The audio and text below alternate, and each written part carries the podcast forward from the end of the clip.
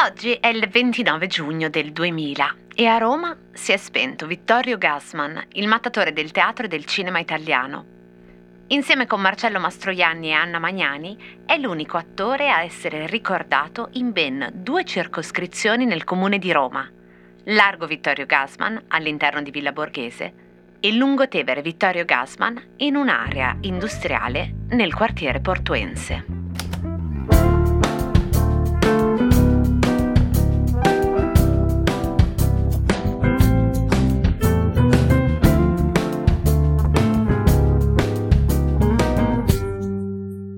Cosa c'entra Vittorio Gassman con una mensa? Però ora, ecco, ti do un'anteprima di questo che comincio domani e con cui spesso dico che spero di disturbare le ceneri di Tolstoi nella tomba. cala, cala. E dunque si chiamerà, non so ancora se sarà un romanzo o un dramma, ma il titolo lo so, perché so le, le tre tematiche che vorrei. Si chiama Il pavido l'eccentrico, lo stupido.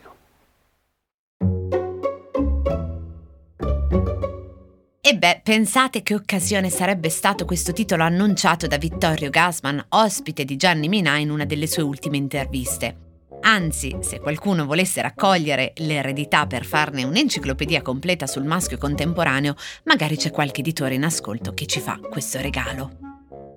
Ma torniamo a dove siamo partiti col cosa c'entra di oggi e cioè alla toponomastica dedicata a Vittorio Gassman a Roma, perché c'è un'altra città italiana nella quale Vittorio Gassman è citatissimo, ed è Ivrea. Anzi, so che l'autobiografia non conta in questi casi, ma io sono stata tante volte a Roma e tante volte a Ivrea e ho sentito parlare molto più di Gassman a Ivrea di quanto non mi sia capitato a Roma. Quando un paio di anni fa ho fatto un lavoro di interviste agli ex dipendenti di Olivetti, quelli che, anche se non hanno fatto in tempo a conoscere Adriano, hanno però vissuto la fabbrica con quell'eredità lasciata da lui e dal padre Camillo, tutti, ma proprio tutti, citavano una cosa. Ed era questo.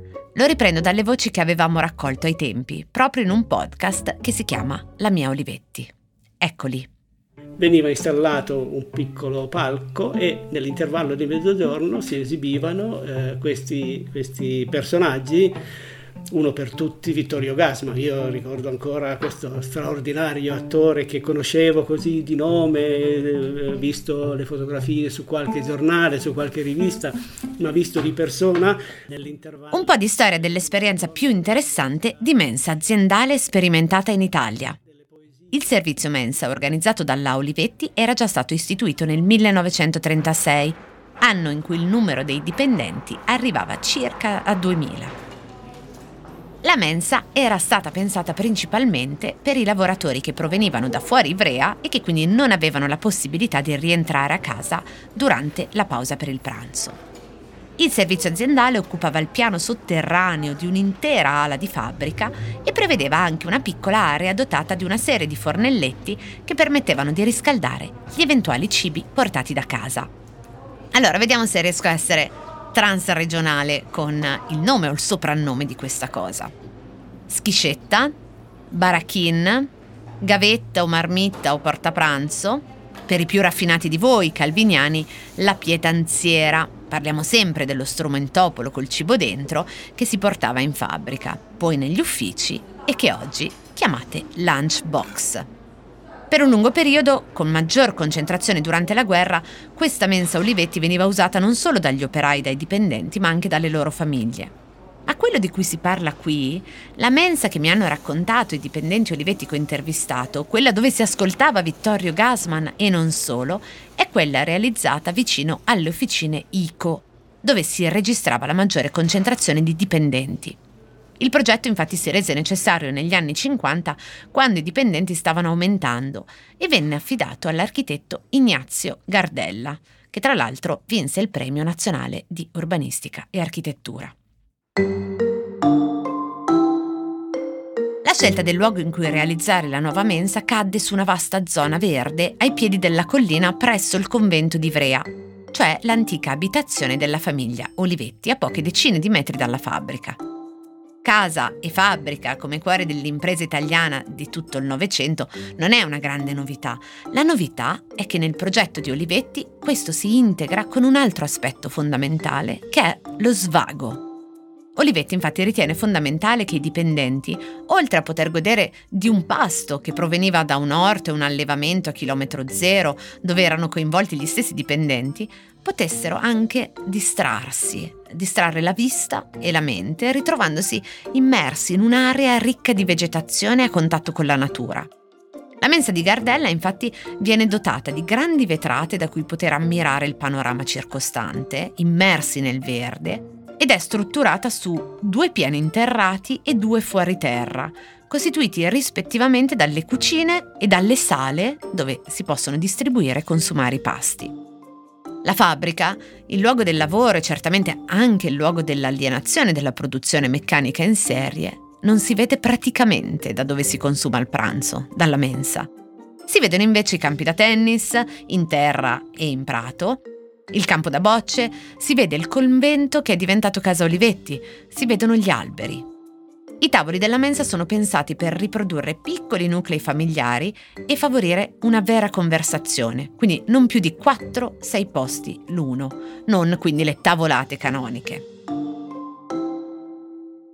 Il servizio mensa è in funzione dalle 6 del mattino fino alle 9 di sera per 15 ore consecutive ma al di là della somministrazione dei pasti, quello che succede in questa mensa speciale e in pochissime altre realtà e comunque sempre in modo molto più intermittente, non con questa continuità programmatica, è collegare la mensa con attività ricreative e culturali. Ignazio Gardella pensa la mensa così, come un servizio in tutto e per tutto.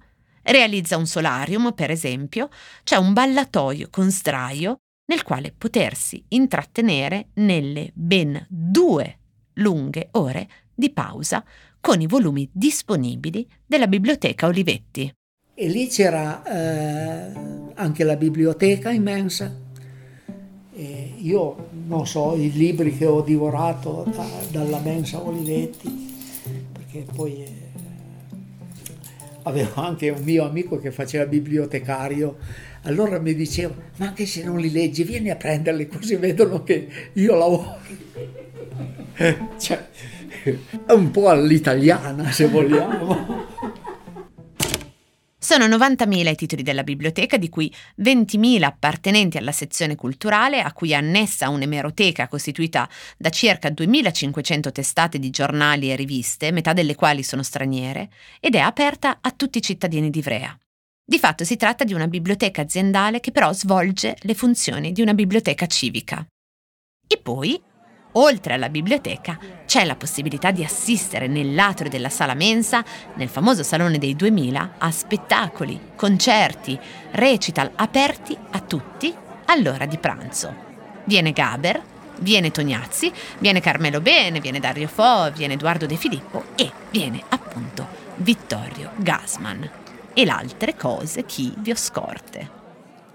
E sta selva selvaggia e aspra e forte che nel pensier rinnova la paura, tante amara che poco è più morte.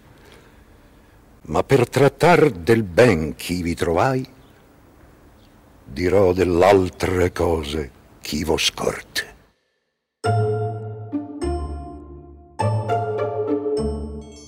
Ogni persona che può incontrare a Ivrea ha almeno un parente che ha lavorato in Olivetti.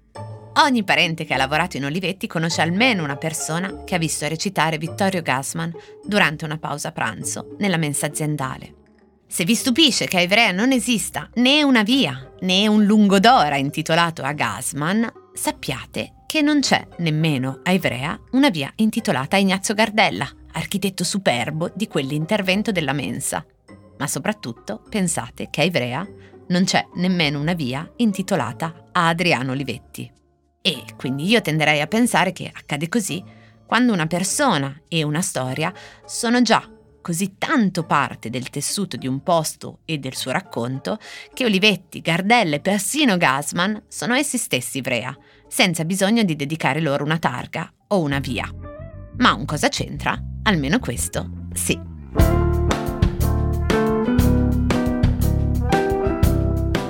Cose, arrivate da vari luoghi, epoche e situazioni. Sono sintomi, sono diagnosi e a volte sono soluzioni. Messe una accanto all'altra ci raccontano chi siamo. Io sono Chiara Alessi e Cosa c'entra è un podcast del Post in cui partendo da un fatto del giorno vi racconto la storia delle cose.